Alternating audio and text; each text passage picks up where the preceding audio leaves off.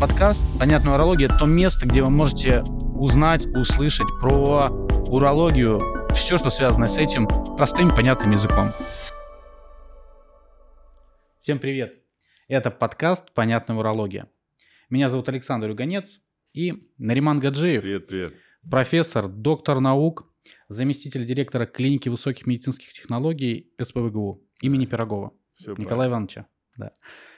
Подкаст Понятная урология – это то место, где вы можете узнать, услышать про урологию, все, что связано с этим, простым, понятным языком. Я не врач, и я буду задавать вопросы Нариману, вот, э, наверное, максимально похоже, какие вопросы может задать пациент. И я ничего пока про ту тему, которую мы будем обсуждать, не знаю. Сейчас буду и узнавать вместе Богу. с вами. И слава богу, рано еще. Да. Тема... Рак предстательной железы, как э, вовремя распознать? Рак простаты. Да, Я, ну, кстати, если... слышал, что простата это второе сердце у мужчины. Ну, наверное, это не так далеко от истины. А, дело в том, что в предстательной железе вот тот э, тестостерон, о котором э, пресловутый, все мы очень э, много говорим, а, превращается из своей неактивной формы в активную. Поэтому любое воспаление в предстательной железе так или иначе оно сказывается на мужском здоровье. Поэтому, да, действительно, это второе сердце мужчины. В какой момент обращаются к вам вообще? По... Приходят сами или ну, рак С поставлен? диагнозом рака предстательной да. железы. Но э, проблема в том, что рак предстательной железы это одна из самых частых мужских онкологий. А после там рака легкого, рака кожи, ну как бы эта история, она то есть, если касаться мужчин, то это вторая онкология вот по частоте. Значит, э, и э, вторая проблема в том, что около 19% э, пациентов уже определяются, выявляются на стадии метастазов. Поэтому очень важно не упустить, не пропустить момент. Да, для того, чтобы это, наверное, единственное заболевание, единственная область, где э, скрининг или программа раннего выявления у нас в стране, она запущена, она э, регламентирована приказами министра здравоохранения, и начинается она с 45 лет. То есть в 45 лет э, мужчина сдает э, кровь на простатоспецифический антиген. То есть раньше не нужно? Раньше не нужно. Но вообще если мы, скажем, посмотрим на исследования европейских коллег, то если, скажем, а, по мужской линии родственники, там отец, дядя, у кого-то был рак предстательной железы, а, да, афроамериканские э, э, принадлежность расовая, то мы э, этим пациентам рекомендуем и в 40 начинать скринироваться, то есть оценивать а, кровь на уровень простатоспецифического антигена или ПСА. Э, но, опять-таки, в нашем приказе это 45 лет. Э, в Европе всем остальным пациентам, скажем, у кого нет вот такой принадлежности, рекомендации начинать этот анализ, выполнение этого анализа с 50 лет. То есть, ну, на 5 лет позже. А у а, предстательной железы а, рак – это единственное заболевание, которое может быть, или еще какие-то могут быть? Нет, может быть простатит, может быть аденома, а может быть и рак. Это если вот взять вот... Э, это этапы, их, этапы, да. этапы развития рака или... А вот э, многие думают, что это взаимосвязано, но связь в ней следующая. А, аденома никогда не превращается... Аденома простаты никогда не превращается в рак предстательной железы. Что такое аденома? Это когда а, определенная зона предстательной железы увеличивается в размерах и тем самым оттесняет оставшуюся часть предстательной железы, затрудняя при этом отток мочи из мочевого пузыря. То есть, если вот вы видели э, мужчины, скажем, старше 60, долго-долго э, э, стоящие над писсуаром, э, и выдавливают из себя раба по капле. Ну, то есть это та проблема, когда аденома сдавливает мочеиспускательный канал, тем самым э, приводя качество жизни вот к минимуму. Э, это аденома предстательной железы. Так вот, аденома никогда не переходит в рак. Но вот воспаление, длительно существующее воспаление, по разным исследованиям, может быть причиной онкологии. Но удивительно, но а, в заболеваемость, э, возникновение рака предстательной железы, как ни странно, влияет э, рацион питания, да, скажем, чтобы мы понимали, а, у нас эм, в Штатах э, заболеваемость э, раком предстательной железы где-то 100 человек на 100 тысяч населения. В России эта цифра 40 на 100 тысяч населения. В Европе это где-то 80 на 100 тысяч. Как вы думаете, сколько в Китае? Ну, сложно представить, мне кажется, наверное, меньше. 6-3 ага. на 100 тысяч. А с чем это связано? Ну вот э, исследования говорят, что э, потребление в пищу э, растительной, растительной еды, меньше мяса, меньше молока, да, в целом молочные традиции это вообще американский стиль. Да, значит, э, и вот разные исследования, которые э, показывают и взаимосвязь потребления молока и гипертонии. Я очень люблю молоко, второй раз э, говорите. Потребление молока и рака предстательной железы. Нет э, причинно-следственной взаимосвязи, но есть э, так называемая ассоциативная взаимосвязь. У тех, кто пьет молоко, чаще выявляют рак предстательной железы. Так, мне пора остановиться, да? Наверное, да. Но только не с подкастами. А, хорошо, да. Вот.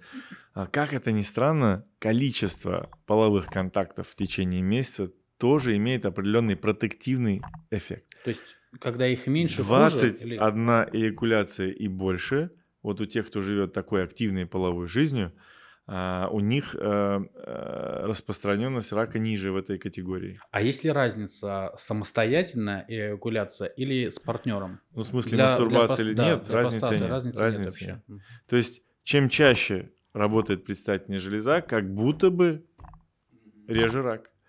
И вот представляя э, популяцию Китая, там полтора миллиарда, понимаешь, что, скорее всего, у них с этим делом все, все хорошо, и может быть, но исследования, которые оценивали распространенность э, рака предстательной железы у тех, кто, скажем, у китайцев этнических, которые потом переезжают в Штаты, распространенность заболеваемость выравнивается. Отсюда вывод, скорее всего, это влияние условий окружающей среды. Либо им там в Америке просто не до секса. Ну, хочется думать, скорее всего, это рацион питания. Это бургеры, это западный э, стиль питания, да, то есть фастфуды и так далее.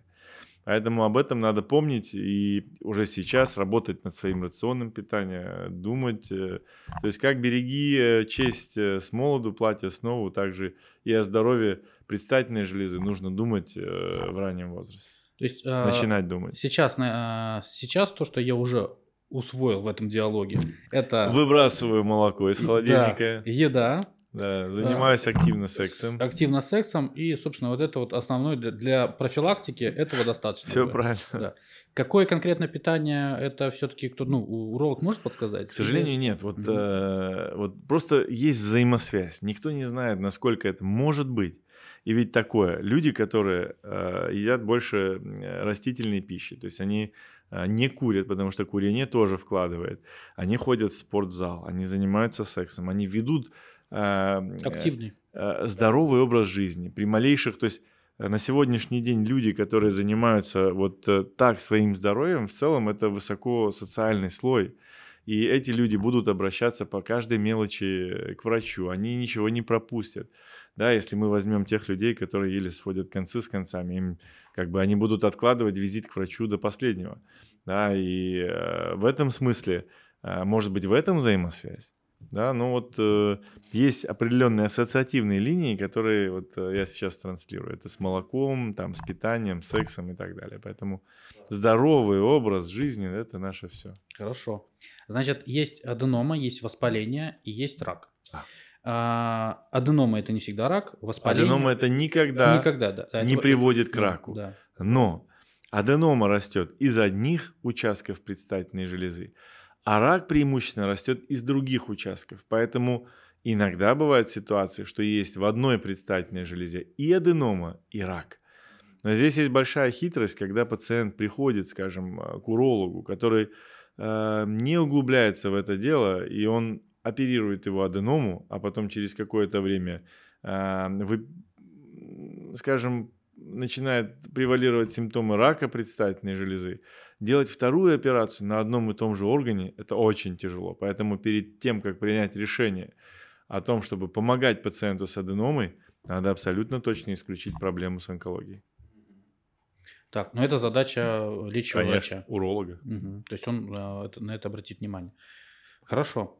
И если говорить про воспаление, воспаление, то есть это как сигнал о том, что что-то не так, да? Или это прям уже... Нет, это вот прям воспаление же может быть по разным причинам. Ну, скажем, а, вот, э, вот Посидел на холодном, Да, вот вы вышли из бассейна, что вы пойдете вытирать в первую очередь? скорее всего, голову, наверное. Да, а вот Мгм. э, промежность все забывают. Но мы помним из уроков физики, вода стремится к испарению, забирая наше тепло. И у нас получается зона промежности, она а, Сквозняки локально, остаются. да, она переохлаждается. И на этом фоне, ну, грубо говоря, может присоединяться э, что Воспаление. угодно, конечно. Ну, то есть воспаление это то, что может пройти. И как, кстати, воспаление снимается? То есть просто через время? Я или- предлагаю этому посвятить Отдельно. отдельную тему подкаста. Хорошо. Если э, давайте запустим какое-нибудь голосование Интерактив. в описании, да, если э, действительно люди захотят, то мы э, запишем подкаст по простатитам. Ну, воспаление это чаще, наверное, да, чем рак? Конечно, Да, конечно. то есть я думаю, что это может быть тоже Конечно. актуально. Ну, посмотрим, что напишут, да, в Да. э, слушатели, смотрители. Хорошо. А, переходим к раку. А, рак диагностировали, выявили его. Какие следующие шаги? То есть, что говорит врач, какие действия Ну, нужно совершать я бы, я бы, может быть, э, для наших слушателей и зрителей, я бы еще раз э, повторил тот момент, что вот начиная с 45 лет, беспокоит что-то, не беспокоит, мы идем и сдаем кровь на общий ПСА. Это белок, который вырабатывается в предстательной железе. Он не раково-специфичный, он органоспецифичный. И его увеличение свыше 3 нанограмм на миллилитр может быть обусловлено чем угодно. Это там запоры, это половой акт, это, а, я не знаю, там езда на велосипеде, но реже, но тем не менее.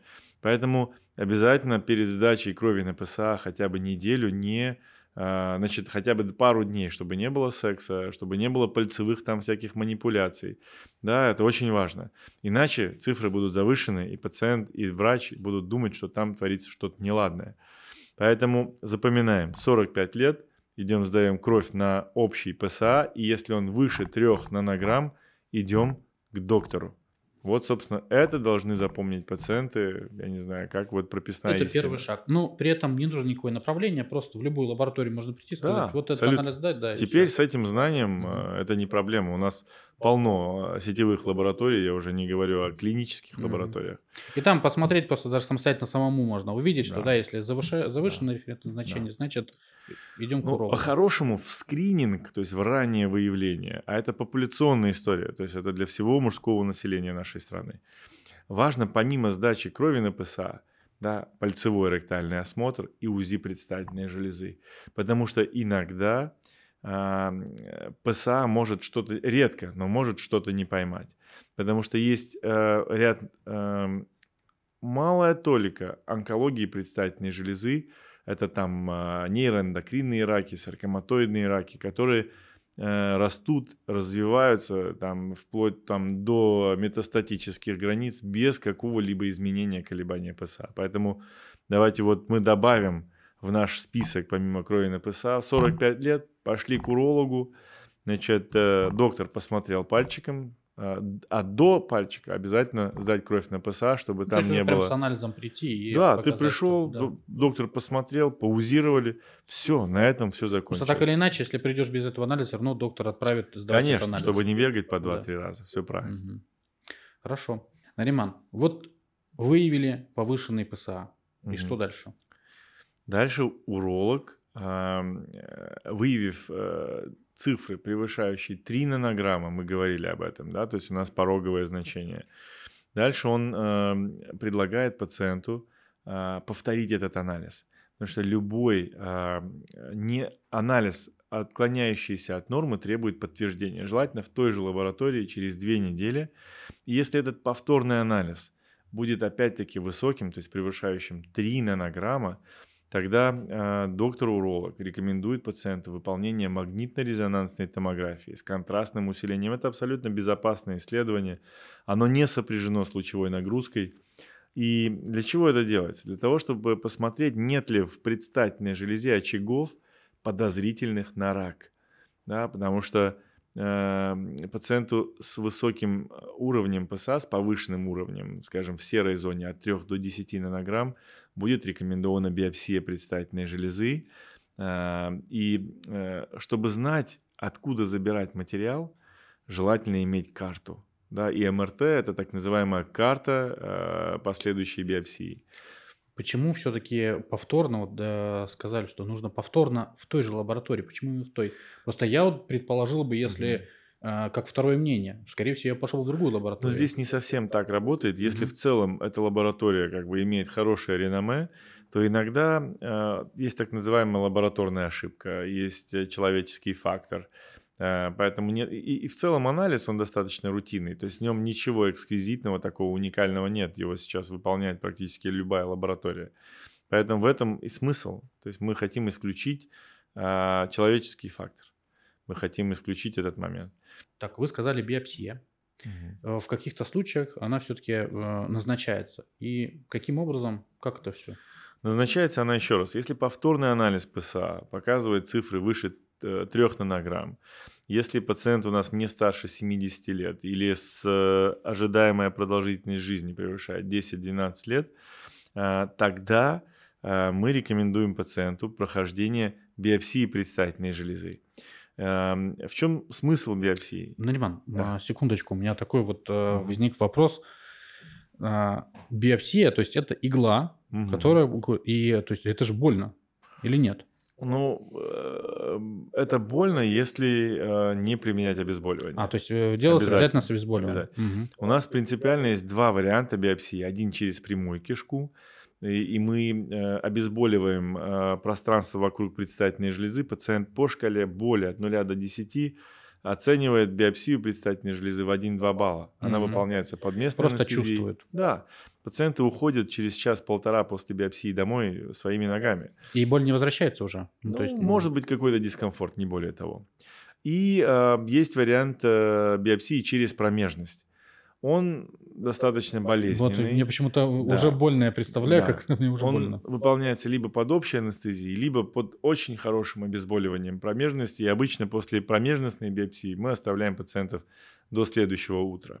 А как принимаете решение, какой, каким способом выполнять? Ну, если пациент достаточно долго принимал антибиотики, и э, история, э, и, скажем, э, результаты мазка из прямой кишки и посева показывают э, обилие флоры, которая э, резист... бактериальной флоры, которая резистентна к антибиотикам, то мы, конечно, в целях избежания э, возможных инфекционных осложнений выполняем, э, предпочитаем идти через промежность. Считается, что промежностная биопсия, она чуть информативнее, чем трансректальная, но она действительно накладывает определенные ограничения в плане нахождения пациента в стационаре, в плане Э, удобство выполнения и э, так далее. Поэтому я бы сказал, что эти два метода почти равнозначны. Угу. А все-таки чаще какой используете вы в практике или, или может быть вообще? И так, и так. И так, и так. И так, и так. Угу. То есть по факту уже смотрит просто сам специалист, да. врач уже если. Да, если, скажем, по данным МРТ, Э, опухолевые или подозрительные на онкологию участки расположены кпереди, то там выполнение промежностной биопсии, оно более предпочтительно, потому что через прямую кишку достаточно сложно дотянуться до этих участков. А почему все-таки цифра там 70 лет? Ну, здесь все упирается в то, что несмотря на то, что рак предстательной железы – это одна из самых частых мужских онкологий, она практически, наверное, чемпион по э, времени развития. Это самая медленно растущая опухоль. Дело в том, что с момента его первичного выявления рака предстательной железы до момента выхода за пределы, скажем, в лимфатические узлы малого таза проходит в среднем 9-10 лет. А для того, чтобы спасти одного пациента от э, риска от смерти от рака предстательной железы нужно прооперировать около 50 пациентов. То есть это такая, э, то есть такое достаточно гиперлечение, да, то есть э, для того, чтобы спасти одного человека от э, смерти рака предстательной железы, нужно обследовать около 800 пациентов, да, то есть вот такая воронка, да, и от момента первичной диагностики до момента потенциального, возможного летального исхода проходит в среднем 13-14 лет. Поэтому если мы видим пациента, скажем, 70 лет с кучей сопутствующих проблем, мучить его вот э, этими проблемами, ну, давайте на чистоту. У нас средняя продолжительность жизни в России мужчины, ну, средняя-средняя, зависит она от регионов, ну, 68-70 лет. Значит, э, и, э, скажем, начинать активную хирургическую тактику и э, лишать пациента качества жизни, в тот остаток его жизни не очень правильно. Поэтому, когда мы говорим 70 лет, мы не подразумеваем, что вот 70 лет и все, точка. Мы в каждом конкретном случае мы оцениваем ожидаемую продолжительность жизни, сопутствующие проблемы, дееспособность пациента – знаете, мы оперируем пациентов и предлагаем активное лечение, если на то есть показания и 74, и 75 лет, если пациент по своему физическому статусу, ну, абсолютно ничем не уступает, скажем, 60-летнему пациенту. Но бывают и пациенты в 65 лет, э, такие, что предлагаешь им активное наблюдение, то есть там, где мы э, периодически контролируем уровень ПСА, периодически выполняем биопсии, оцениваем не становится ли опухоль более агрессивной. То есть в каждом конкретном случае лечение э, пациента, оно привязано к статусу пациента, к его состоянию, к его коморбидному фону или фону сопутствующих заболеваний. Поэтому э, тема лечения достаточно широкая. Я действительно думаю, что, может быть, Саш, если э, наши слушатели и зрители захотят, мы посвятим этому отдельный эфир. Это мы еще с вами здесь э, в диагностике еще не полностью разобрались. Угу. Э, меня интересует все-таки, насколько, насколько опасно вообще это заболевание и ну, в общем-то, какой там летальный исход, наверное, ну, есть, да? Ну вот представьте себе, что в стране э, в год у нас э, погибает от рака предстательной железы около 12 тысяч пациентов. Вы знаете, я э, родом из села, вот э, 15-20 тысяч. Вот представьте себе, что каждый год исчезает по одному селу мужчин, да, потому что э, поздно выявили, потому что неадекватно подходили к лечению. Это очень важно. Неадекватно это как? Ну, скажем... Назначили лечение и, и ладно, и, и ничего а, не делает пациент или как? А, скажем, а, лечение, в ходе которого пациент а, получил какие-то серьезные осложнения, там тромбоэмболия или еще что-то, которое послужило причиной смерти. Формально это рак предстательной железы и причинно-следственная связь летального исхода. Поэтому, но чаще всего это, это метастазы, это поздняя выявляемость.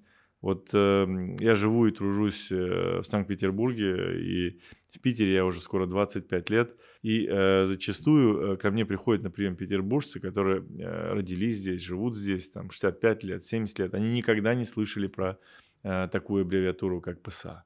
И это печально чего ждать, скажем, от э, других регионов.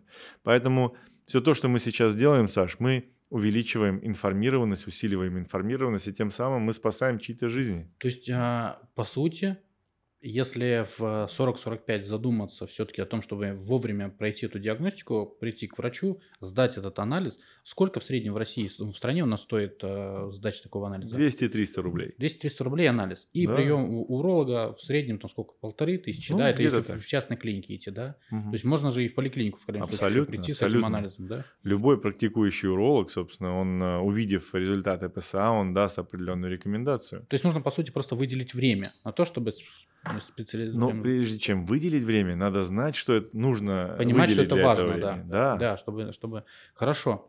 То есть э, продиагностировать нужно. И что тогда, может быть, вы скажете пациентам, как их действительно замотивируют, чтобы они нашли своего специалиста и пришли на диагностику? Какой-то, может ну, быть, совет, почему все-таки это важно? Достаточно все просто. Если вы мужчина, вам э, 45 лет, сдайте кровь на ПСА. С этим результатом э, сходите к урологу. Желательно к тому урологу, которого, э, для которого рак предстательной железы и диагностика рака предстательной железы не пустой звук. Доктор-уролог на приеме обязан выполнить пальцевое ректальное исследование и оценить предстательную железу под ультразвуком. И если ваш уровень ПСА ниже 3 нанограмм, если по данным пальцевого ректального исследования и УЗИ ничего не выявлено, то следующий визит в зависимости от уровня ПСА будет либо через год, либо через 5-8 лет. Поэтому, ну, куда проще. И если же ваш уровень выше 3 нанограмм, вам рекомендовали выполнение магнитно-резонансной томографии – очень внимательно отнеситесь к тому, где вы будете выполнять биопсию предстательной железы, потому что это начало пути, и от этого зависит, насколько информативной будет эта, ну скажем так, не самая простая манипуляция. Поэтому А, вот мне кажется, вот это мне хотелось бы донести до наших слушателей и зрителей. То есть чем раньше а, пришли к урологу, а вы знаете, тем Саша, больше шансов. Какова выживаемость, если рак предстательной железы выявлен на ранних стадиях, когда э, рак локализован предстательной 100%? железой? 95-96%. Это очень высокий процент. Это сродни полному излечению. Поэтому раннее выявление – это наше все. Хорошо. А, и я не знаю, мы с вами затронули только по сути диагностику. Ага. То есть там еще и лечение, и послеоперационное наблюдение и так далее.